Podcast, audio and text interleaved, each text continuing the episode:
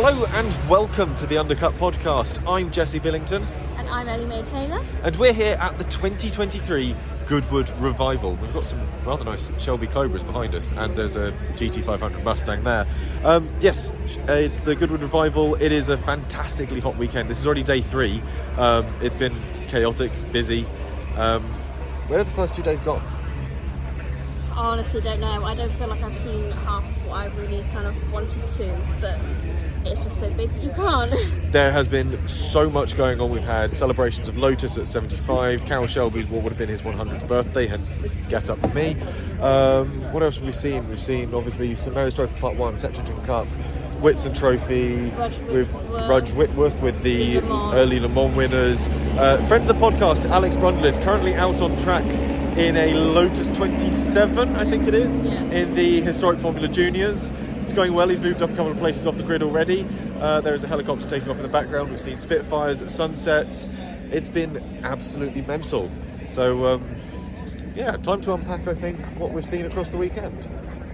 So, yes, you join us now back in essentially Undercut Podcast Studio, or in other words, our houses separately over Zoom, to properly unpack what on earth went down over the past three days. It's now Monday evening. We've had a little bit of a chance to try and reminisce on what we've experienced. I've been working through the nearly 8,000 photographs I took across the weekend, and you've been trawling through the pictures and videos that you've captured as well. Um, this is your first time at Goodwood uh, for the revival. You've done Festival of Speed a few times before, but for the revival, what are your what were your initial thoughts as you walked through the gates on Friday morning? Because I very much just sort of pointed you at gate number two and said, "Off you go. I've got to go do some interviews. I'll catch you in there in a minute," and sort of left you to experience that on your own. So, what what, what was your initial sort of thought? Uh, I think as I went through gate two, there was a circus display going on. And then I could sort of hear the um, Freddie March trophy uh, practice, which is like your C types and going on. Well, first of all, I think my first thought was, where the hell do I go? You know, it was sort of if I go straight on, I've got the race action. If I go to my right, there's a huge revive and thrive section. It's like where do you where do you start?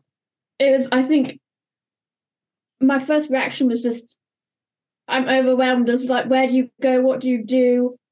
Yeah, it's one of those things that you walk through the gates, and especially if you go through gate two, which is like the standard one that most people enter through, there's usually like a small sort of display you just you go through, and then you come through, and there's usually a giant centerpiece thing. Last year, when I walked through, the first thing I was greeted by was a downed Roswell alien craft spaceship thing, and people protesting that the aliens had arrived because last year was uh, anniversary of 1952 would have been the Roswell incident, I think it was, and it sort of matched up that way. Um, this year they've gone for the theme was the greatest show on earth. So they've gone for the spectacle and magic of the circus was sort of very much their sort of theme point to tie everything around. And the goodwood team were fantastic at sort of thinking up these incredibly inventive themes and displays. So this year they had essentially like a sort of makeshift big top there and with sort of standard circus performers gymnasts a ringmaster. Um, obviously no live performing animals and that was inventively done with sort of the giant puppetry stuff. The sort of thing you'd see for Warhorse was sort of people operating a giant sort of mechanized elephant, which was quite impressive. And it was that was what I bumped into as I walked across the road to try and get in after a quick interview I'd done across the road, and sort of looking at it, going, "That is four people operating a giant fake elephant." Oh yeah, I'm at the Goodwood Revival. This is normal. So much going on, and it's almost a bit like my first experience of Festival of Speed. It's so big, and unless you go, you don't really realize how big this is and how um when we say you can't fit everything in in like a day people must think like why can't you? And it is just because it's so huge and it's not really i don't think and then until the next year when you go again you have a real plan of right. You you definitely can't see everything. We need to narrow it down what do we prioritize? Where do we go? And then obviously you have more of a plan of where can you go. And i don't think i've processed any of my emotions yet. I don't think it will hit me as to what fully happened over that weekend at all. It was, you know, a case of like you'd quickly go into the paddocks and try and find sort of content there, and then you'd suddenly be sort of seeing drivers like Mark Webber, Max Chilton, Jenson Button, Tom Kristensen, Derek Bell, all drivers like that just sort of milling around. And you're just just kind of like them rushing to get to A to B, try and you know get to the paddock, then actually then get to the um circuit so that you can then watch the, like, the next race. And it's you're just constantly rushing to kind of get where you want to go, but anything that sort of happens, you don't really process until I don't think a few days afterwards. Yeah, you come back and you then notice all the small things that you hadn't necessarily picked up on in the instantaneous moment. Goodwood, one of the weird things that Goodwood sort of does is, alongside its sort of major theme, is it has essentially roving street performers that fill the rest of the paddock, and they are great because they're all dressed in period. They all sort of match exactly the time frame that Goodwood sets itself within, which is sort of the early 1940s right the way through to 1966 when the circuit stopped operating in period. Um, and so you have all these people sort of going around like sort of street hawkers, sort of 1940s. All right, darling, can I say a pair of tights? No, nice pair of new nylons come straight from America. So you've got all sorts of things like that. And you've got people in fantastic costumes that just add to this weird atmosphere of an event that is constantly bustling. And then you, it, if if you had just that, if you had just something that was a celebration of that span of time, it would be a busy event. And then Goodwood goes and dumps on top of that the whole over the road section, which is a sort of huge bazaar of shopping, eating, drinking, and simply you could go there and just simply enjoy having a nice picnic and mooching if you wanted to. If you had no interest in the racing at all, there is plenty to keep you occupied there. And then they dump on top of it an entire, very packed three day race weekend of uh, 16 races all in plus obviously practice and qualifying sessions, track parades in the middle of all of that, opening up of the track, and all the things that go alongside it. It's crazy the amount they're able to shoehorn into one event. It's sort of three events rolled into one. It's a it's a fashion event. There was, um, all throughout Saturday, there were people being sort of selected for the best dressed competition. This was something I only really sort of clocked when I got home and saw I'd known people that had been sort of picked out, and basically you're handed a card through the weekend that says you've been selected for the best dressed competition.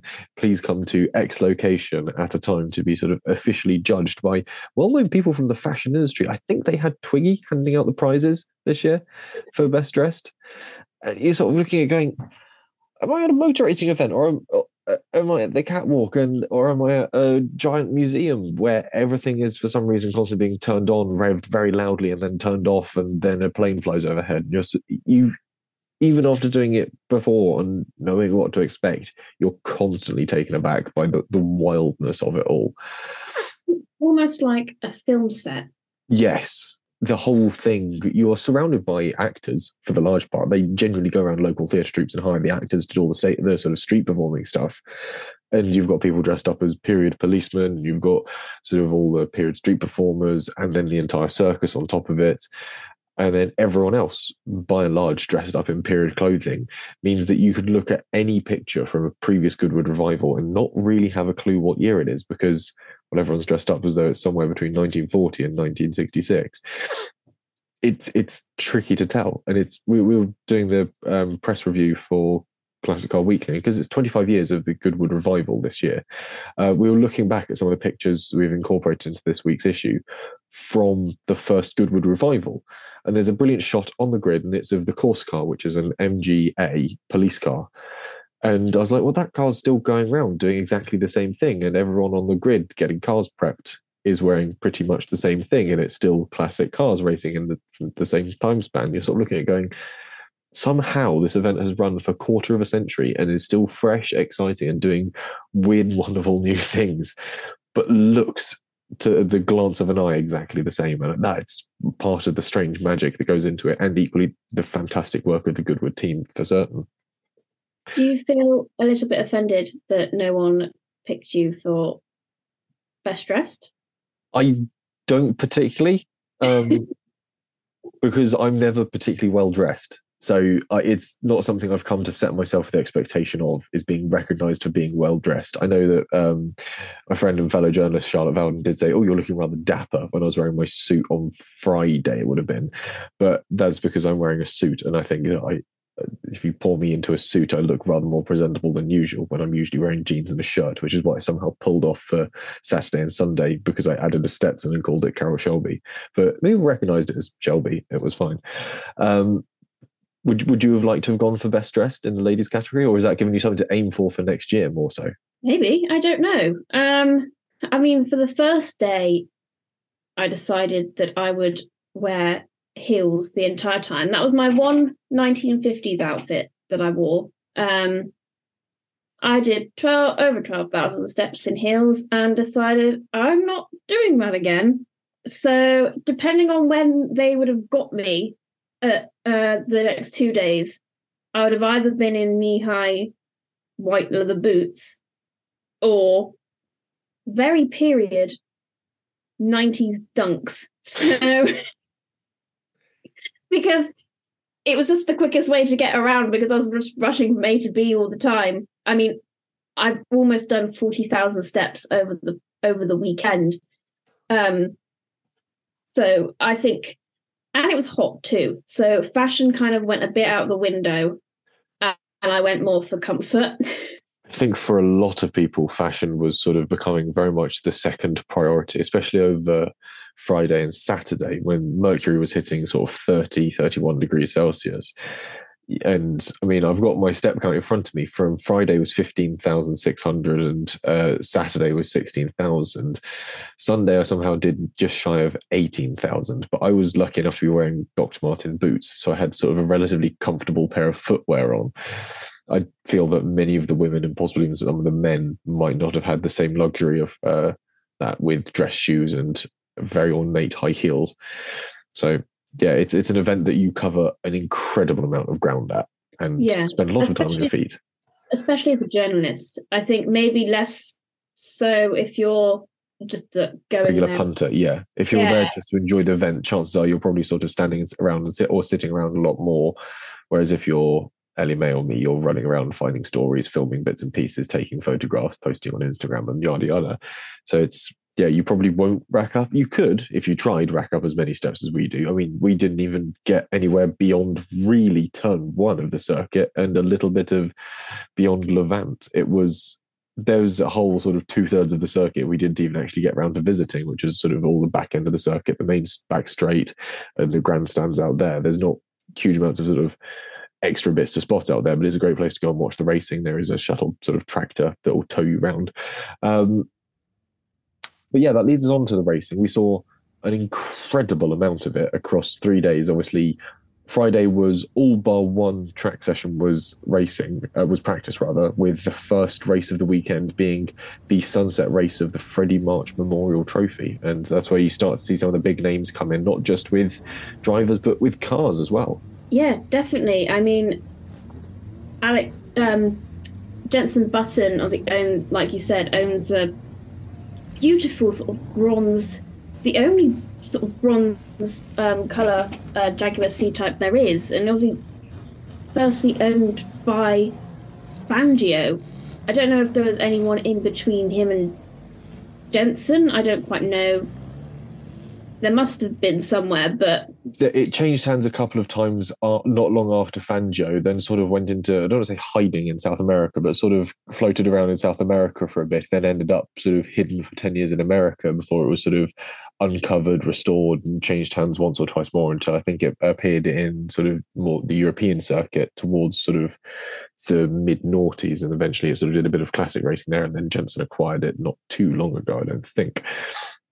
Um, it was an absolutely dominant car until because it's Alex Buncombe that started the the race, and then halfway through you had to pit, change drivers, and Jenson had a misfire coming out of the pits, and it never quite recovered. Mm. And I think it's something like ten or five minutes to go, something like that. It wasn't a huge amount of time. Came in and retired the car, which was gutting because it was just such a beautiful and such a dominant C type. it had been doing incredibly well. I'd spoken to Brundle about it after he had qualified because he had been out in a C type as well for qualifying, and he said all eyes are on the button C type because uh, with Alex Buncombe in the um, second seat for it, it is fast. Buncombe has driven the car before and knows how it operates. And when I spoke to Jenson about it, he said it's a bit of a tricky car to get your eye iron with, but once you've got the tires up to temperature, it just slides so beautifully, and you get those beautiful shots of it sort of entering the fast corners just with a slight touch of opposite lock, and as it just sort of swings through, it is a fantastic car in that regard, and it looked it, but equally, these are period machines. These are old cars, and as much as we love to see them sort of being pushed to the limits with motor racing, they do have slightly lower limits than modern racing cars because, of course, the nature of their design. These are, for the large part, cars designed and built in the 1950s and 60s, but in some cases, even older than that. But that didn't stop them from producing some fantastic thrills on circuit. No, and you think we only saw what you had the shortest race was about 20 minutes the longest race was an hour. And even then you could appreciate how difficult those cars were to drive in those sorts of short periods of time Whilst half of these cars were doing long distance endurance. You know you had the 19 you had the um Rudge Whitworth Cup which was 1920s Le Mans cars, they would have gone around for 24 hours. And that was actually my favorite race of the of the whole entire um, event. Um, it was just crazy to see. I was located down at the last chicane um, for that one, just before the start finish straight, and the drivers were constantly having to saw at the wheel, sort of fighting the car, yet they still provided incredibly close racing. I mean, the battle for first was mega. Um, it was between a Bentley 3 litre and a Bugatti Type 44. Um, and they were just constantly swapping around. And they even went side by side around Woodcote, which is a risky thing to do in sort of an easier car to drive. It was just absolutely mental. Yeah, just see if I can pull up the results for Rudge Whitworth. Here we go, race results. Um, yep, it was a win for Collins and Graham in the Bentley Speed model, car number seven, which I've got listed here is, yeah, uh, just a Bentley Speed model, so it would have been probably the three litre engine, yeah. And then uh, Fabry and Bailey in the Bugatti Type 44. The gap across the line 0.449 seconds. That when is I, phenomenal. Yeah, because um, I watched well, like I said, the majority of the race at the chicane, and I thought, and at that point, the Bugatti was in front, um, and the Bentley was in, in second, and I thought, I'm just going to run to the start finish straight and catch them there. And bet- literally between that time, they had swapped around for the Bentley then to cross the line in first. So I was like, what just happened? What did I miss? Yeah, uh, it's just some absolutely incredible driving. Actually, I think the speed model was 4.3 liters off the top of my head. Um, but yeah, you'd get drivers swapping positions several times through a lap, and all you have to do is just keep an eye on it on the big screens, and you you've got this fantastic story being told with these racing cars, and you've got a huge breadth of cars in any one race, really, with the exception of things like the Fordwater Trophy and the Lavant Cup, which were races specifically for a certain marque of car. We'll get to them in due course. But Rudge Whitworth, the, this is as listed in the notebook here. A 36 minute two driver race for sports cars in the spirit of the Le Mans 24 hours of the 1920s. So we've got cars dating back 1924, 1925, all the way back to essentially the dawn of endurance racing with the first 24 hours of Le Mans. And you've got things like Lorraine Dietrich B36 Sports, You've said your Bugattis, Type 44s, 50s, uh, Vauxhall 3098 OEs, Bentleys of many different displacements, Chrysler Model 72s, Sunbeam 3 litre Super Sports, there is everything listed in here. Invicta four and a half liter high chassis. Some fantastically weird and unique examples of motor racing from a hundred years ago. And you've got, like you said, drivers very physically having to control these cars. There's no ABS, there's no traction control, there's no stability systems. You simply get out of the corner, mat the throttle, and just sort of try and hold the car in a vaguely straight line. And that became even more trying when on Sunday it rained as well, which proved quite the leveler of the field. Yes, uh, that was the Royal Automobile TT Cup celebration. Yes. Is that the full title for it? I just, I've just Um, always been calling it the TT. Uh, everyone calls it the TT. It's the Royal Automobile Club TT or Tourist Trophy to give that part its full name. Celebration as well, because this this is essentially an homage to the race that used to be held at Goodwood, which was the RAC TT. Um, and so this is very much a celebration of it, an homage to it, to the cars that would have raced in that series from sort of the early 60s right the way through to about 1964, I think was the last time it was held there officially. So you've got all these fantastic sports coupes that are taken to the circuit, AC Cobras, plenty of those on the list. Jaguar E-types with many different displacements, TVR Griffith 400s, Porsche 904 Carrera GTSs, uh, the Cheetah Chevrolet. If you've never seen one of those before, give it a Google. Bonkersly rare car, um, sort of a custom built thing designed to go against the AC Cobra. Um, Tojeiro Buick GTs, uh, d- uh, enormous list of cars in front of me here from this race with some again fantastic names listed in there as entrants and drivers and Adrian Wilmore, Andrew Jordan, um, works further down the list. Emanuele Pirro, Pedro De La Rosa, Gordon Shed, Matt Neal, Derek Hill, Jimmie Johnson, Tom Kristensen, Jochen Mass, Rob Huff, Tiff Needell, Romain Dumas, Karun Chandhok, Anthony Reid, David Brabham. It's a huge, huge field with some fantastic driving talent in it. And all for naught because everyone seemed to start going off as soon as it got a bit wet. But then you remember they've got at least 400 horsepower in most of these cases. Yeah, the rain certainly changed a lot for that race. Um, it was the Cobras that were pretty dominant in the dry, and as soon as the rain came down, uh, it was unfortunate that um, Andrew Jordan, literally just after he had pitted, um, so maybe sort of the tires had gone a bit colder, just or everything had got a bit cold, he crashed headfirst into uh, uh, the the tire wall in his Bizzar- in Bizzarini, and it was a beautiful car. So I'm gutted that he crashed it, and then um, I can't quite remember what which other car it was. I think it was another Cobra also crashed into the same barrier, so they had to sort of red flag it. So by then, uh, by the, by the time they then started the race again, it was it had been raining a lot and it was hammering it down, and it meant then that the E types came into a race of their own, and they were the dominant ones because the Cobras and the um, Stingrays just couldn't match them. It was just one hell of a race and one hell of a sound. Yeah, we were we were kicking around the pit lane on the Friday when it was practice it was practice and qualifying for the TT. We thought, oh, it's a bit quiet. We'll cut through the back end of the pits and sort of we'll head back to the media office through the paddocks that way. And we sort of stop for a second because you can see there's cars lined up in the pit lane. They're obviously just taking someone off track at that point. And then track goes green, and all of a sudden, pretty much the entire field starts up at once.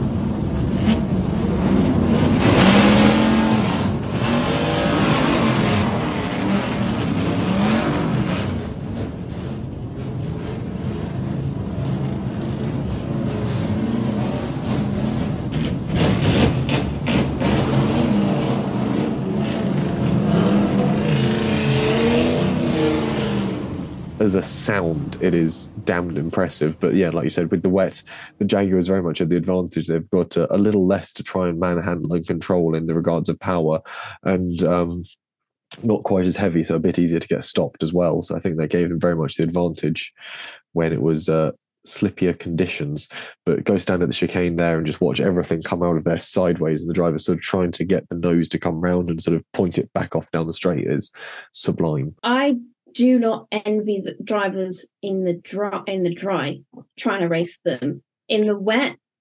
None of the cars, even down the straight, were going straight. Especially the Stingrays, they were just going sideways. It was just absolutely mental. And as well, we've spoken about the Rudge Whitworth Cup and now TT celebra- uh, Club TT celebrations, and both of them had uh, drivers that had raced in period at Goodwood. Um, Derek Bell was in a Lorraine Dietrich B36 sport, um, sport, which was actually owned by my my French is so bad, but the Automobile Club de l'Ouest. I'm Oh. kind of not. You know the people that put on Le Mans. Le Mans, yes, Automobile Club de l'Ouest, uh, de, de, yeah, I think that's how it's pronounced. It's been a while since I used my French. um, who also, bless him, you know, these drivers are now eight in their 80s. He had to do a Le Mans start. He had to run to the car and get it started. Um, and then you had Richard Attwood in the TT um, celebratory cup and with a 906 Porsche. And he it, that car's incredibly low to the ground and you're essentially driving it almost led down. It's quite, you know, like how kind of like how Martin Brundle's always tries to explain how sitting in an F1 car is like sitting in a bathtub. That's essentially what he had to do. And like halfway when they pit and did the driver swap, he literally had to bless him just be dragged out of the car because that was the quickest way to get someone in their mid 80s out of the car. Because that's hard enough for a young fit driver to do let alone someone who's 80 um, and they were just two drivers of the five um, that were there that raced in period. I think it was just those two that raced. Um, we also had jackie stewart who did his own um, celebration uh, celebratory lap in a tyrrell 006 um, to celebrate the fact it had been 50 years since his last F1 championship win. Um, and you also had Jacky Ickx. He was just having the time of his life, wasn't he? He was just, he was, Jacky was just there for fun. And Yeah. God bless him, he is the sweetest man. And yeah, he, he sort of came out, he'd done a few sort of um, sort of autograph sessions out in the paddock for a bit uh, through across all three days. He'd sort of been out, and we went to meet him on the Saturday, which was the hottest of the three days, arguably. And I sort of sidled up to him get to talking away, and I we, we both had him sign our uh, media armbands because you get given the sort of very sort of period looking cardboard media armbands with a little white string timed to your arm, and we sort of quickly had Jacky sign them because we'd like we have nothing for him to sign. Um, and I, he sort of puts his arm around me and sort of pulls me in to get the photograph. And I put my arm around the back of him and he goes, I'm sorry, I'm so wet.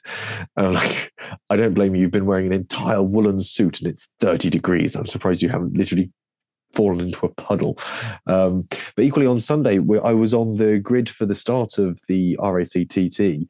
And um, all of the special guests are sort of let, uh, sort of taken off the grid at, at the end because um, the Earl gave a fantastic speech actually at the start of it, sort of celebrating the 25 years of the Goodwood revival and equally the history of what it represents and what the whole thing stands for. And um, it had sort of many of the drivers there at the sort of front of the field, and obviously at that point they all came to leave. Jacky went to sort of um, across the pits and to the across the track to the non-pit side. And there is a set of stairs that sort of take you up onto the top of the tire wall and then across. And um, even in his senior years he's still standing there ushering other people ahead of him on the stairs and going no no ladies first ladies first. I'm like that's it, he's just such a nice guy he's just a, a normal So dude nice. and a nice person and yeah it was fantastic to get to meet him again and yeah, got get a picture with him. I'm obviously dressed as Carroll Shelby, so it's that sort of weird moment when years down the line, I'm going to have to explain to someone why I met five-time Le Mans winner Jacky Ickx, and I'm wearing a Stetson and dirty brown jeans. But eh. Well, I was dressed a bit like Sharon Tate, so I feel like I have some explaining to do as well. Uh, the only yeah, the only way I've ever been able to explain Goodwood to like non-car people is if they if they've ever been into sort of like comic books and stuff like that, and if they've ever been to Comic Con, this is Comic Con for car people. That's entirely what it is. You dress up in silly costumes, you get incredibly hot, tired, and your feet ache for several days at a location that's slightly tricky to get to, and you're surrounded by hundreds of other fans that love the craziness of this one thing as much as you do.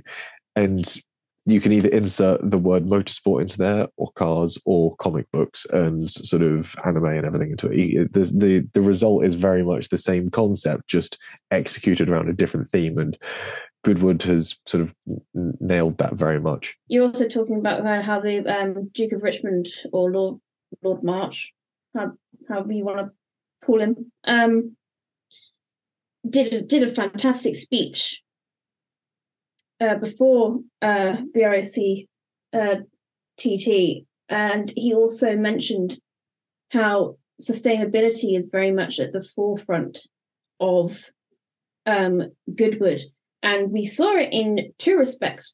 Really, we um, saw it during the Fordwater Trophy, which was all Porsche 901s and 911s built before 1966. They all ran on sustainable fuel, and um, as well um, across, I think, some of the other races, um, some of the cars were on sustainable fuel too. I know um, the Bentley three liter, which was from the 1920s, um, that's hugely on sustainable fuel.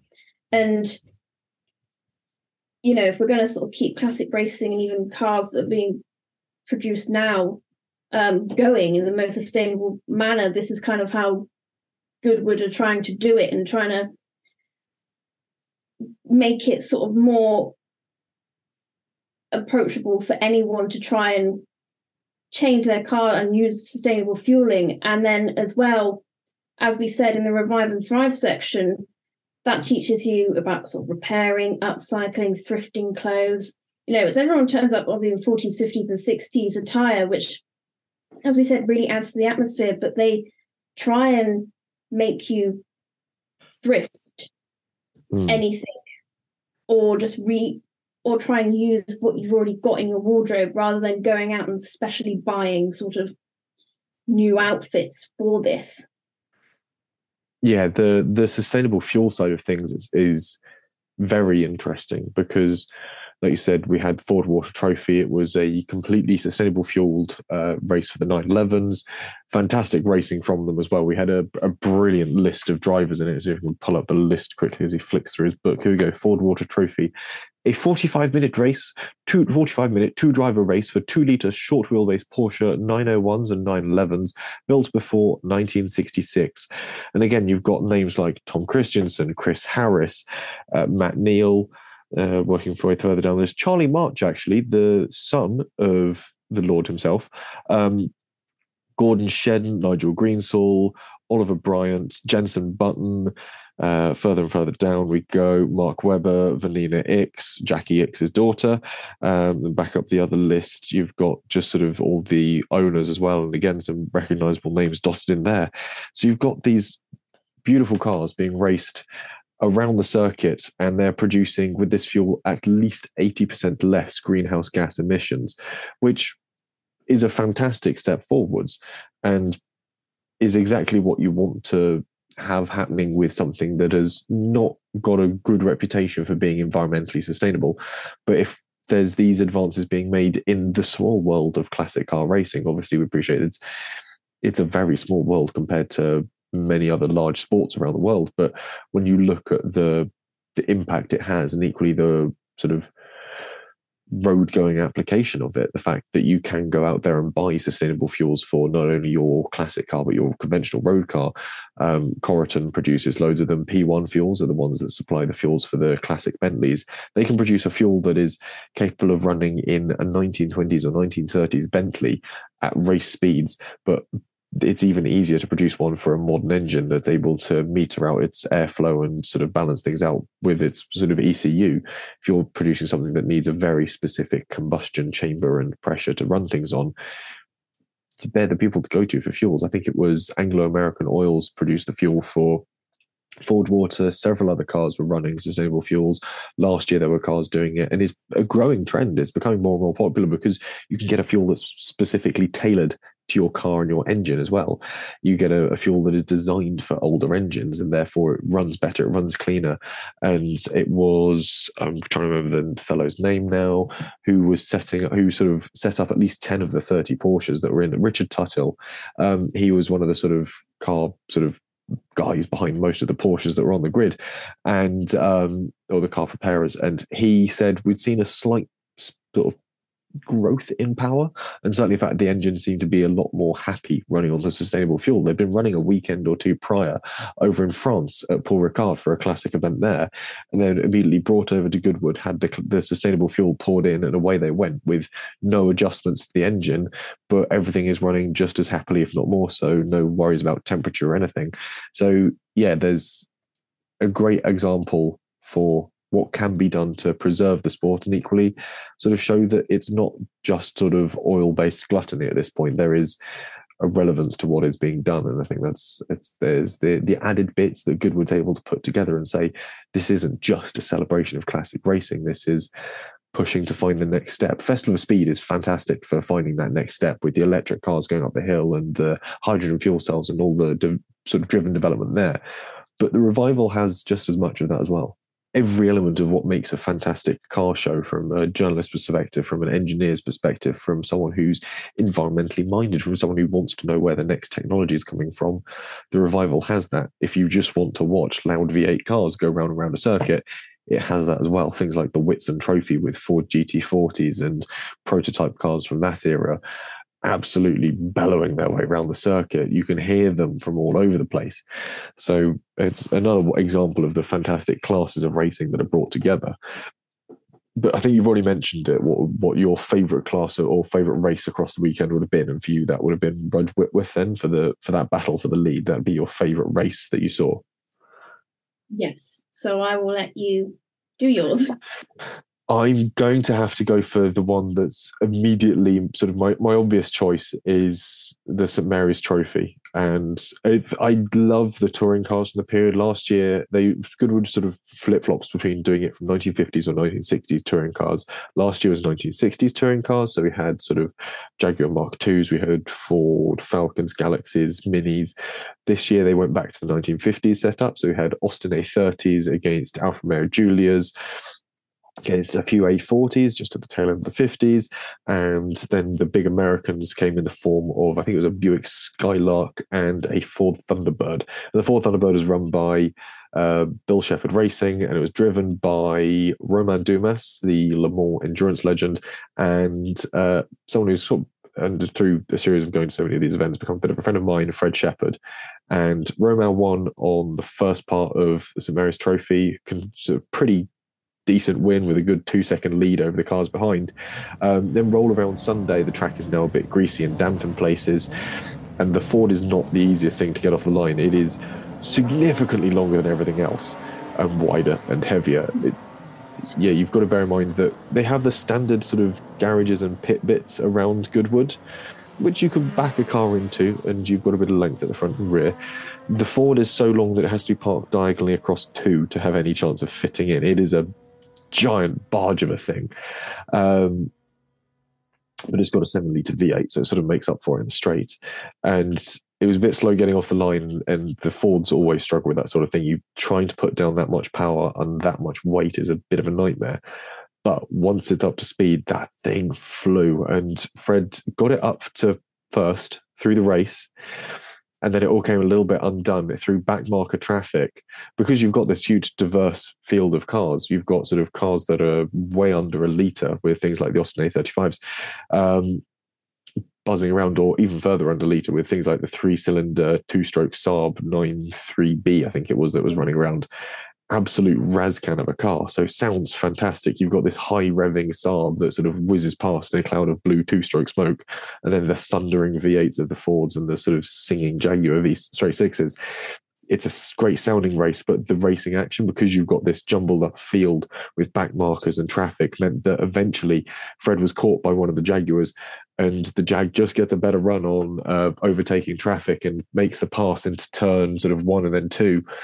So he's got the final pass to the lead to do all over again on the final lap. So you're sort of thinking, oh, it's all gone a bit Abu Dhabi 2021 all of a sudden.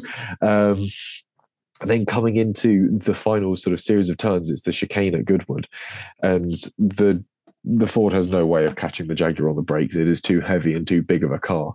And it takes a lot of effort to thread it even through the chicane, let alone try and pass someone around it or outside inside. So you're just sort of at that point gutted. You're like, ah, oh, lost the win. No. And at this point, I'm sort of running down the pits to try and sort of catch him as he comes across the line, then wait for him to come around again for sort of the the podium celebration. And the first car to come past the end of the pits is the Ford. I'm like, what? I've been I, everyone's sort of gone, where's the Jag? And coming out of the chicane, its gearbox just failed completely and it just coasted its way across the line. And everyone's going, so that's a win for the Ford. And it was a complete class win, a complete race win for the St Mary's Trophy for the uh, Bill Shepherd prepped um, Thunderbird. And yeah, for me, for as a race and it was just fantastic. And it's one of those silly things where you sort of get behind a certain car. I love my big American V8s, and I think that the way Fred drives on track is quite flamboyant. It looks fantastic, especially against the rest of the field. I sort of almost welling up. I was like, he's done it. He's, he's won the race and sort of stood there at the front and got my camera going and sort of get these sort of photographs as he sort of comes out the car and he sort of got this look on his face going, have I done it? I think I've done it. Does that count? And yeah, just one of those sort of completely crackers moments that you could only script is sort of getting the win on the last turn of the last lap of the race on the final race of Sunday. Just absolutely fantastic stuff. So for me, that has to have been my race of the weekend. It's the fact that the um, Mark One Jag as well. It still got third. They yes. it sort of trundled down the straight, literally just crossed the line. Uh, managed to stop it, and then you had the whole team then having to push the car backwards to then it line up on the start finish straight with the other two. Um, it was another Mark One as well that got second uh, to line them up for to get their um, oh what they called you, the winners wreaths, isn't it? The sort of laurel wreaths that you're given. Yes, yeah. So it was um yeah, Chris Ward came home in second with just sort of a six second um, deficit to Fred Shepherd. But at one point, there was half a second between them going through into the penultimate lap, and that's where um, Chris got him. And yeah, it had gone from a, a, fairly decent lead for Fred at one point, and it just sort of been whittled away with the back marker traffic because it's such a big car to try and weave through. And then, yeah, it just sort of came back to him at the end of the race. It was sublime, really. Um, some of the cars didn't make it quite to the end. Um, there was a couple of uh, Jaguars that uh, lost out due to a couple of mechanical failures. But again, that's the thing. We're pushing these cars to limits that you wouldn't typically push a 50, 60 year old car to. So it's, or 70 really in the case of some of these 50s models. So it's, it's impressive stuff and again the the combined oral spectacle of it the the sound of the three cylinder Saab the four cylinders from things like the Riley 1.5 the um the Austin A40s and the A35s and even the weird flat engines from things like the um BMW 700 and the Jowett Javelin, right the way up through the sort of six cylinders and into the V8s of the big Fords and the um, the Buick. It was yeah, just amazing stuff. No, it wasn't a Buick. It was a Studebaker Golden Hawk, which I don't believe is too distinct from the Buick. But yeah, uh, got to be my favorite race, and it, it sublime stuff. And I, I totally didn't jinx any car that I took a picture of at all. Very much became a running theme through the weekend was what car has Ellie May taken a picture of and will it finish the race? Answers yes, she has, and no, the car won't. Um, it was literally it would literally be as well not something like it would go half the distance or something. It would have to come in on the first lap. We had it with the st mary's trophy part two with the Jowett Javelin uh Fordwater Trophy. It was a i'm not too sure what um number it was but it was it was a 911 i even if i said i really want to watch that race it was then oh the race would have a huge safety car in the middle, like in the um, Lavant Cup with all the Ferrari 250s, um, they had to add an extra three minutes onto the race due to a safety car, which was Karun Chandhok. There was a few. Yeah, I think this one was um, Karun in a, a 250 GTO. GTO, we have to say that with um, air quotes around the GTO part, is actually a GTE that's been dressed up to look like its sibling GTO uh, that's owned by the same sort of owners. But yeah, it's it was a spectacular spin. It's all been all over social media because Karun is hammering through the sort of penultimate corner, and all of a sudden the car just snaps right round on him. He catches it and brings it back round and puts it in the grass. Um, keeps out the barrier, but there is an enormous fireball as the car initially snaps on him as an oil line to the rear axle just fails, douses the hot exhaust in oil, which immediately catches fire. Now, deprived of oil, the axle seizes and the car goes round and round and round, skidding on its own oil, which is on fire. Um, it melted one of his shoes, but otherwise, Karun was lucky to really get out of that one without any damage to the car himself. Um, yeah, he, he, well, he literally managed to somehow control the car enough that he literally parked it up on the side of the uh, side on a grass verge. And you've got to think these are Ferrari 250s. They are millions of pounds. I cannot believe any owner of a 250 has gone, yeah, we'll race that. Why not? Yeah, What's we'll- the worst could happen? We'll put that on track, give it to a very enthusiastic series of racing drivers and piece it back together when the worst happens. There was also there was a 250 Drogo, a bread van, GT um, Competizione, short wheelbases, and a couple of G- GTOs, some of them sort of homologations or replicas to existing GTOs, or some of them I believe might have been genuine GTOs. But I know that the one that Karun suffered his um, incident in was not a um, actual GTO, but regardless, it's still a car that's worth well into the millions of pounds, and not something you want to suddenly be in hurtling backwards towards a tire barrier, um, and especially not on fire. No. And what I did really like about the Lavant Cup is that it was different 250s that came first, second, and third. Um, and the first was uh, Ferrari 250 LM. Um, second was uh, Ferrari 250 GT SWBC. And then the 16 was uh, the bread van. Uh, the third was the bread van. Um, which I, I quite liked how it was still a variation of in the in the podiums, despite it being a 250 race, if you know what I mean. Yeah, essentially, essentially, you've got a race that is by and large all 250s. I think there was uh, one or two. I think it was just one 330 GTO. That Uh, one three eligible, and yeah. one seven two five. But yeah, other than that, Yeah. 250. and but despite that, it's it's a, a busy and packed field. Uh, but uh, well, I say packed. Um, I think that for the large part, Rob Hall came away from it with a pretty good lead in the opening laps, at least before Karun had his incident. If you go back and watch the replays of the event, that 250 LM, you can see why it was competitive at Le Mans because it just vanished. As soon as he got to an open bit of track, got it away from the start line. I think he got eaten up on the first corner, but as soon as he was back through, gone.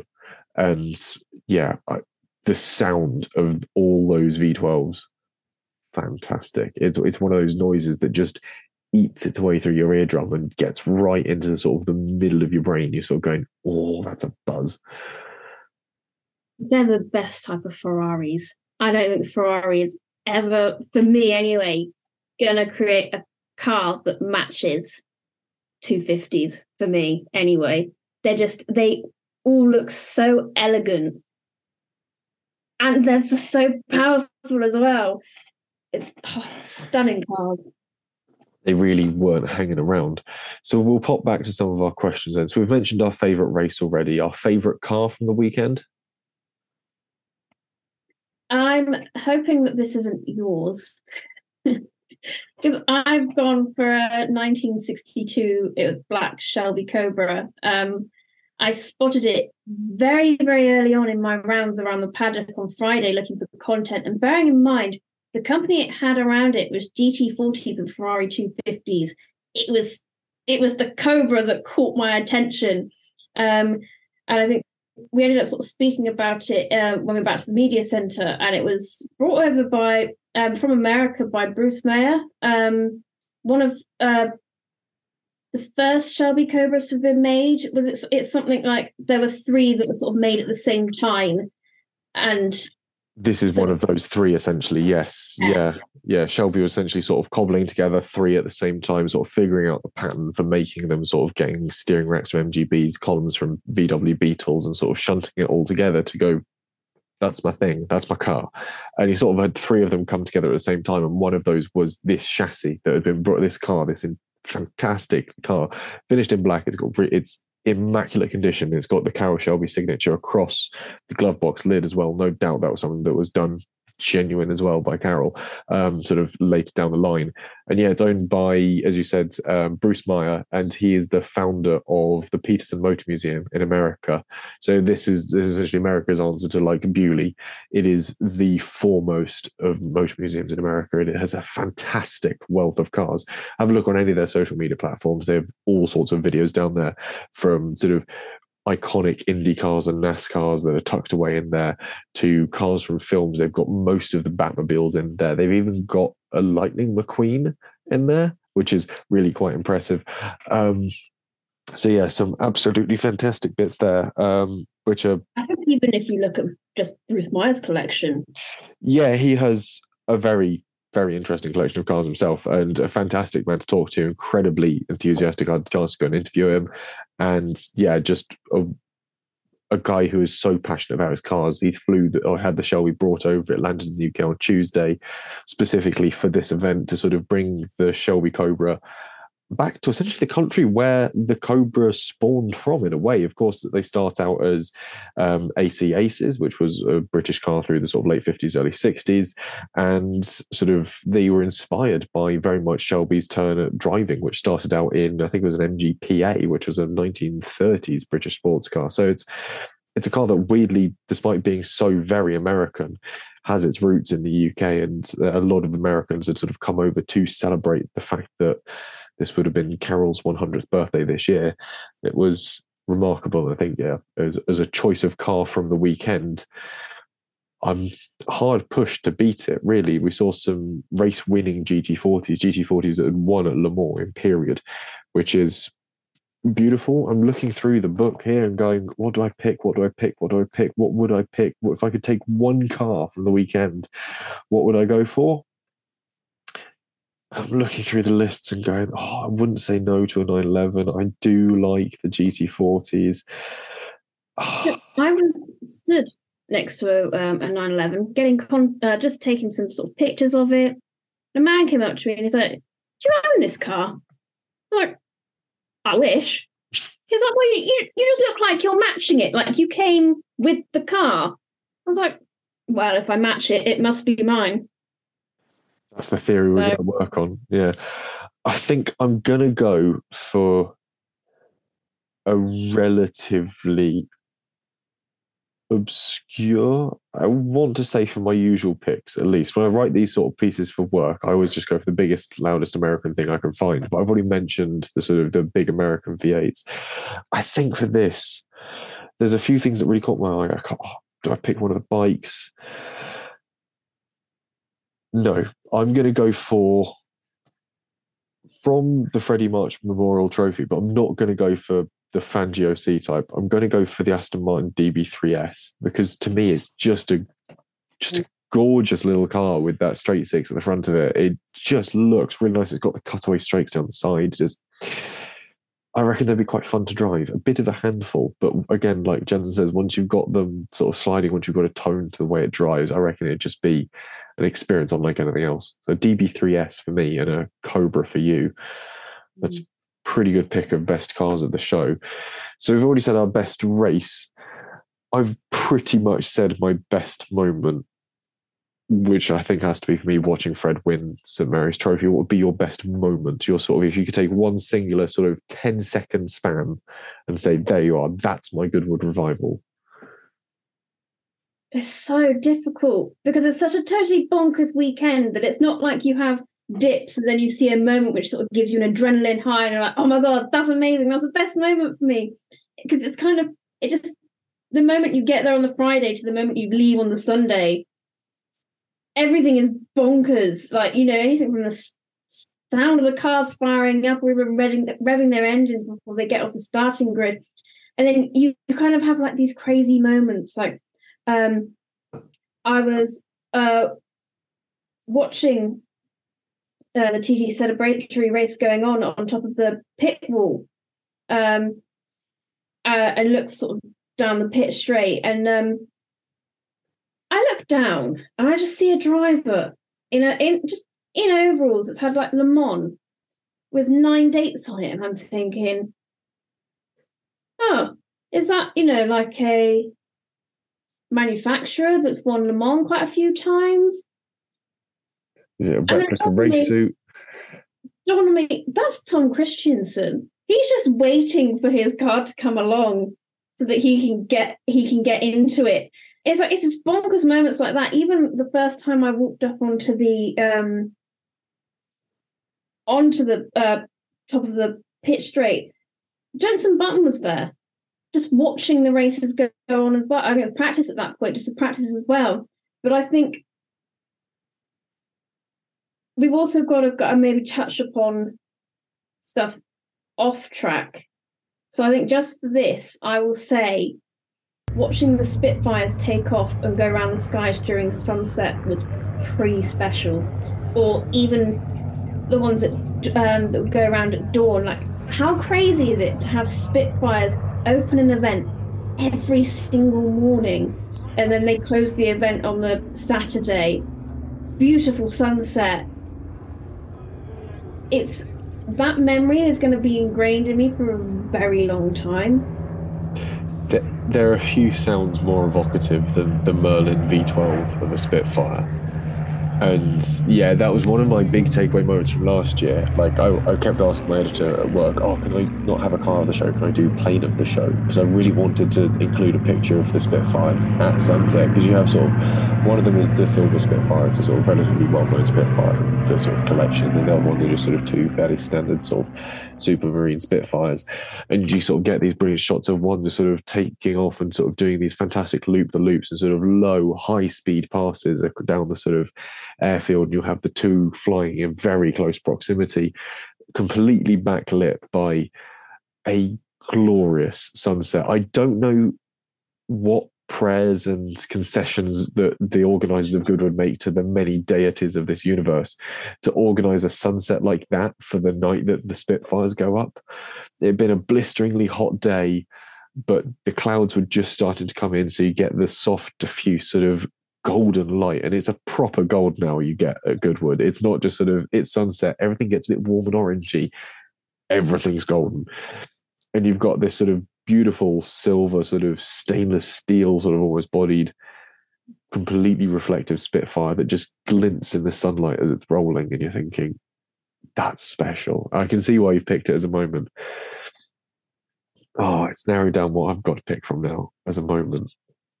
Oh I think for me, again, this is going to be one that sort of tells you the incredible privilege you get if you're a journalist at these sort of events.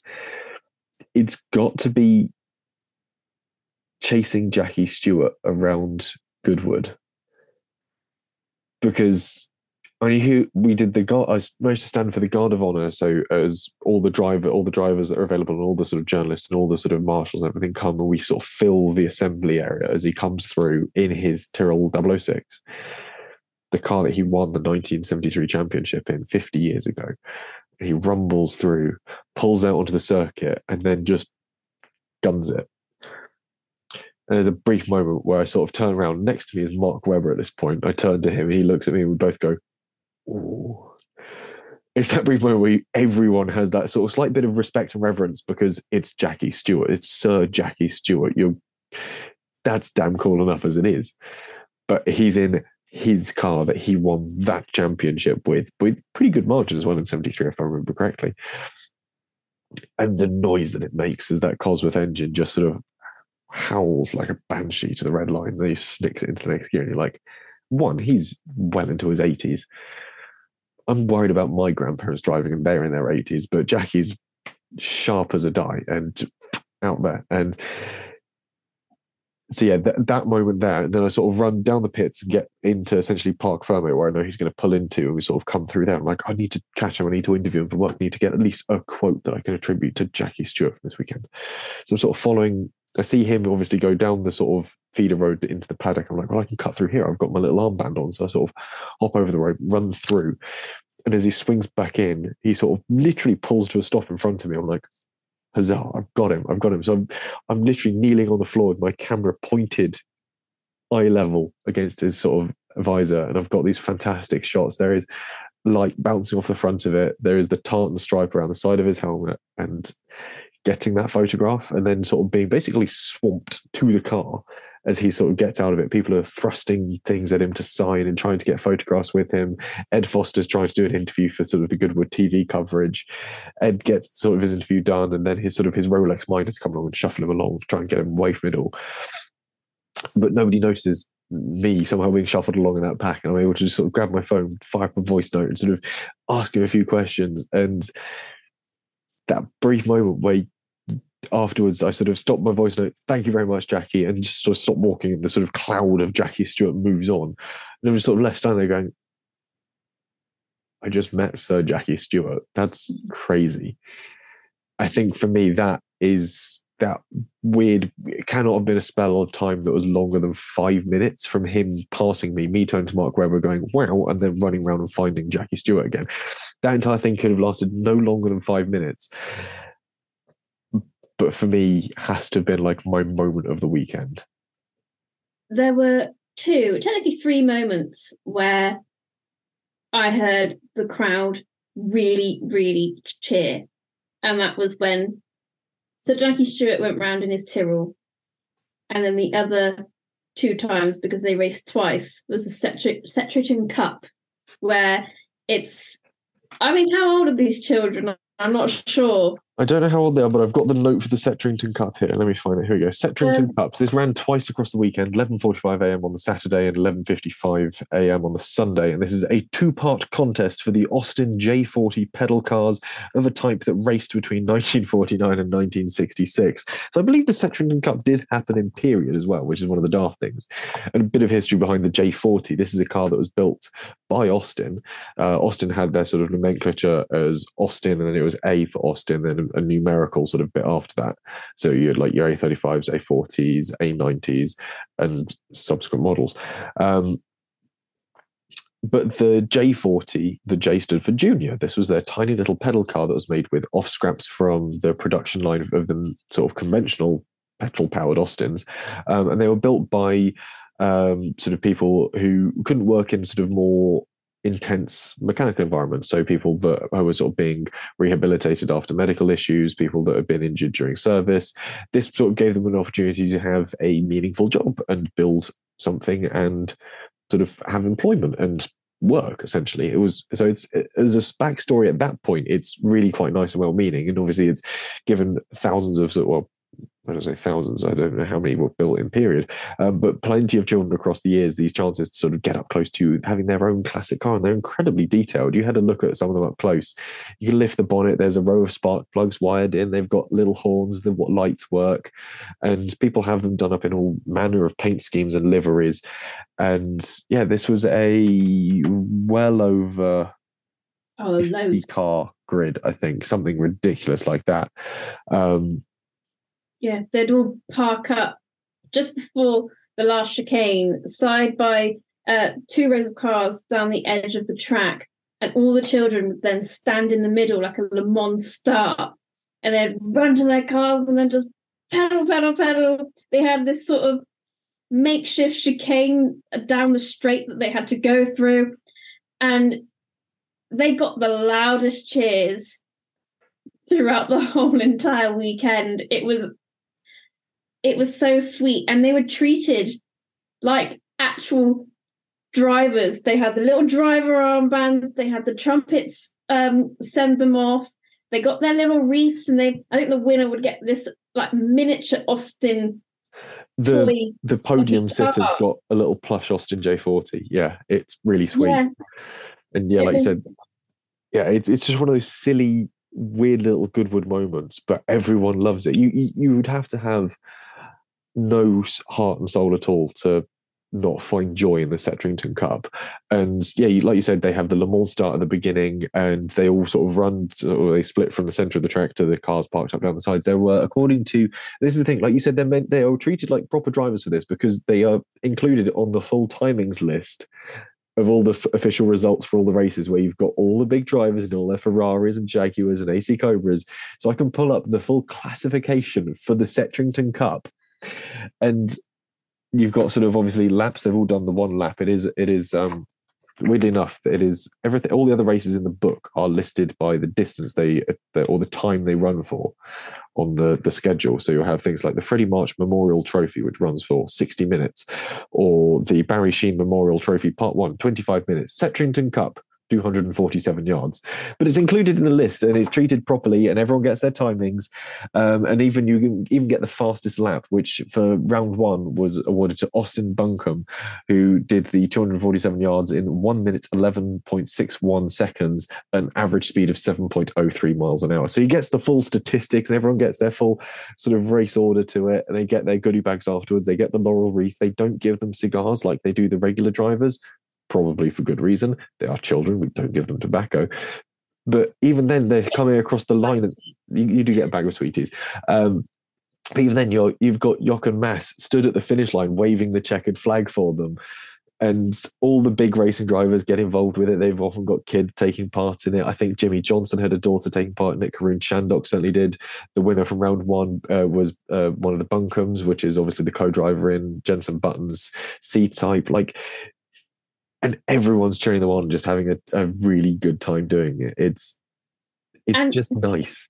The attention to detail as well, as we as we were saying, and you know, in every other um, race, you had the MG police car um, go around the track, and also the safety car would be a Jaguar type. They had two Austins pretending to be the police car and the safety car that would come up behind them as well. It's just yeah, there's the two slightly older boys that sort of pedal along at the back. They're not racing; they're sort of like the the back markers of the field to make sure the course is cleared as it all goes through. And they're sort of pedaling along, and they've got their hands off the wheel. They're just enjoying their time. I say older boys; they're probably no older than sort of eight or nine at this point.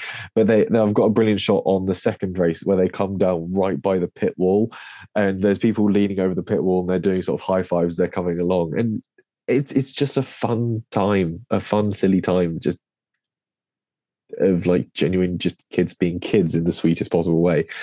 But yeah, and like they've got all the proper timing and everything. It's it's hilarious. It's just one of those little silly moments that sort of just warms your heart throughout sort of Goodwood. And um, we'll go back to actual engine power. What was your favourite sound over the weekend? Ooh, um,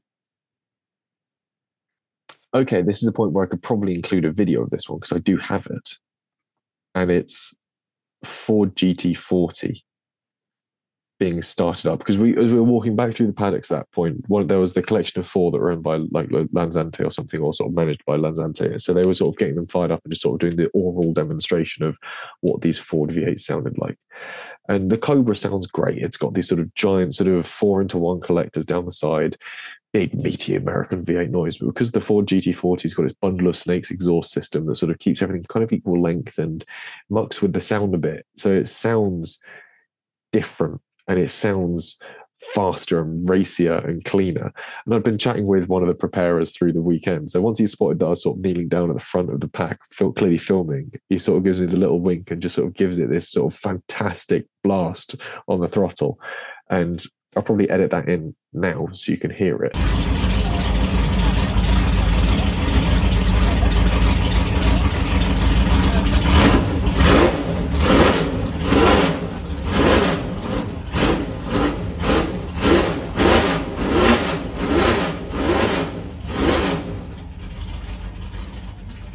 yeah, just one of those all-time fantastic noises. It it has to be. I for me the Ford GT40s. What would yeah. you say yours is then? Mine is all very similar actually, because I'm going to go for the Whitsun Trophy just in general of the cars waiting to um, start up. Um, waiting to get off the line. And these are your prototypes from the 60s, like we said, your GT40s, your Lola T70 Spiders, which make a huge amount of noise, and your um, McLaren M1As and Bs. The roar was just immense. I don't think, I mean, I can't work out perhaps what needs more R&R at this point, my feet or my ears, but at least my ears were enjoying the whole entire spectacle of it. It was just phenomenal. And I think I have a video of that as well, so hopefully we can uh, put that in too. Yeah, bang it into the shared folder and I'll edit that in here.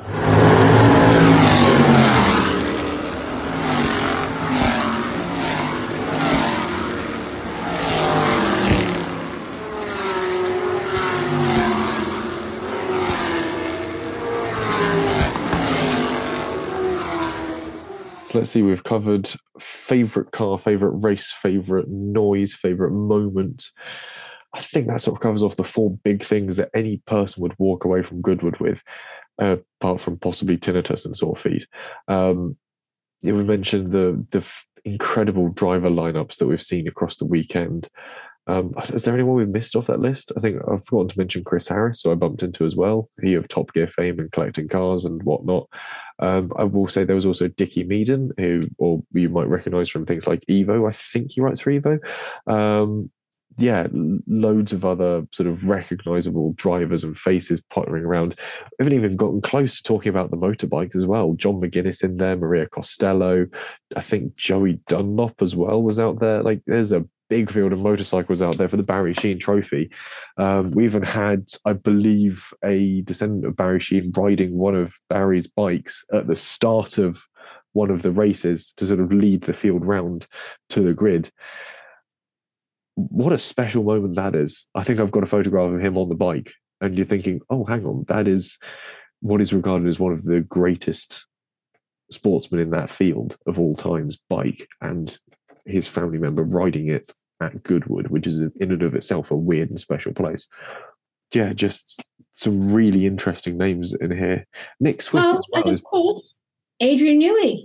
Yes, of course. He's in. Uh, if you go find the Undercut podcast on Instagram, flick through our uh, day three post. He's in the Lister Nob Jaguar Lister Knobbly, uh, car number three. The only you can tell it's him because he's wearing the Red Bull helmet of all things. um, yeah, so some fantastic names there, and yeah, you can go watch most of the whole weekend back on YouTube as well. Like all the highlights, all the live streams are still available to be watched back. Um, so go do it. Tiff Needell, can't forget Tiff Needell as well. Um, he's always a chatty fellow when I bumped into him before. Um, surely we must be running out of fantastic names by now.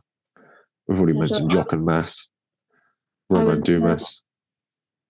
I was getting a, a video actually of Chris Harris waiting for the St. Mary's Trophy to get going. Sat in the car, taking a video of him. And this cowboy just comes and photo or video bombs my video. 100% not me. Nothing to do with me at all. No, no, no, no, no. Uh, well, I suppose we've have we mentioned Alex Brundle yet? I think we mentioned him at the top of the podcast, Yeah. we? Yeah. Um, Johnny Herbert, we can't forget him. He was out and about across the weekend. Good old Johnny Herbert. Um, World Touring Car Champion Andy Priaulx. Uh, there was another name I just spotted on the list. That was the one I was about to get to. Of course, we saw Mr. Bean as well. Um, just simply crackers weekend. So I'll give you one final question Hmm. if you had to describe Goodwood in three words, you can't just say glorious, glorious Goodwood. There aren't even three words to describe Goodwood. Like, I don't think I have the vocabulary to describe Goodwood. Um, bonkers, Mm. fun, and I'm trying to just rack through my brain of like, I'm like, I can't use that because that's just technically the same word as bonkers, but that's the same word as fun. Just overall, it's just mental. Yeah, That's it's one of those things that's just brain scramblingly. Mind blowing. Yeah. Yeah. So I'll give you the same question then, seeing as you gave it to me. I should have looked at a thesaurus beforehand. Um, That's what I was thinking. okay, Goodwood Revival in three words.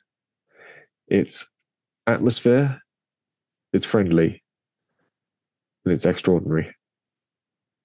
There you are. Yes. There's, your, there's your three descriptors. It's incredibly friendly. I mean, the amount of people I got chatting to, and as well, you know, I've gone to a couple of events as press now, and as, as soon as I say I'm press, people like to question me Hmm. on, well, what do you know? You're a woman. blah, blah, blah."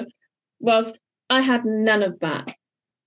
Everyone just accepted it, but I was there because, or we, everyone was there because we love cars, we love racing. We're all there to have a good time. And Yeah. Appreciate screaming engines. it's it's just wonderful and yeah it's one of those things that everyone is there for exactly the same reason and that's where the atmosphere really comes from is this appreciation of just having a good time and enjoying the fantastic cars that come together that really make the event and the stories they bring with them so i think at this point we'll cut to our final sort of video piece we did as we were walking down the pit lane after the action on Sunday. So the St Mary's Trophy is wrapped up. We've potted back to the press office, gathered up our things, and we're now walking literally not even down the pit lane, down the sort of the grid at Goodwood, and we'll play us out with um, with that here. So Well, where, where are we now, Ellie-May? We are walking down the st- well the grid, starting grid basically. Yep, we're walking down the grid at Goodwood. There are World War II jeeps heading that way. The sun is setting up in the sky there. He says, "Get there, you are. Look at that sunset colour. Um, final race of the day was the St Mary's Trophy Part Two, and was it a firecracker? It was crazy. It was bonkers. Um, but yeah, we've uh, we've probably already mentioned that at this point in the podcast because we're recording this before we've even recorded the main podcast. But um, final thoughts on Goodwood. First time at the revival. Has it blown your mind? completely. I am really overwhelmed, and I don't think it'll sink in until After we've even recorded the podcast. yeah, probably. Favorite thing from Goodwood that you've seen? Three days. Narrow it down to one thing.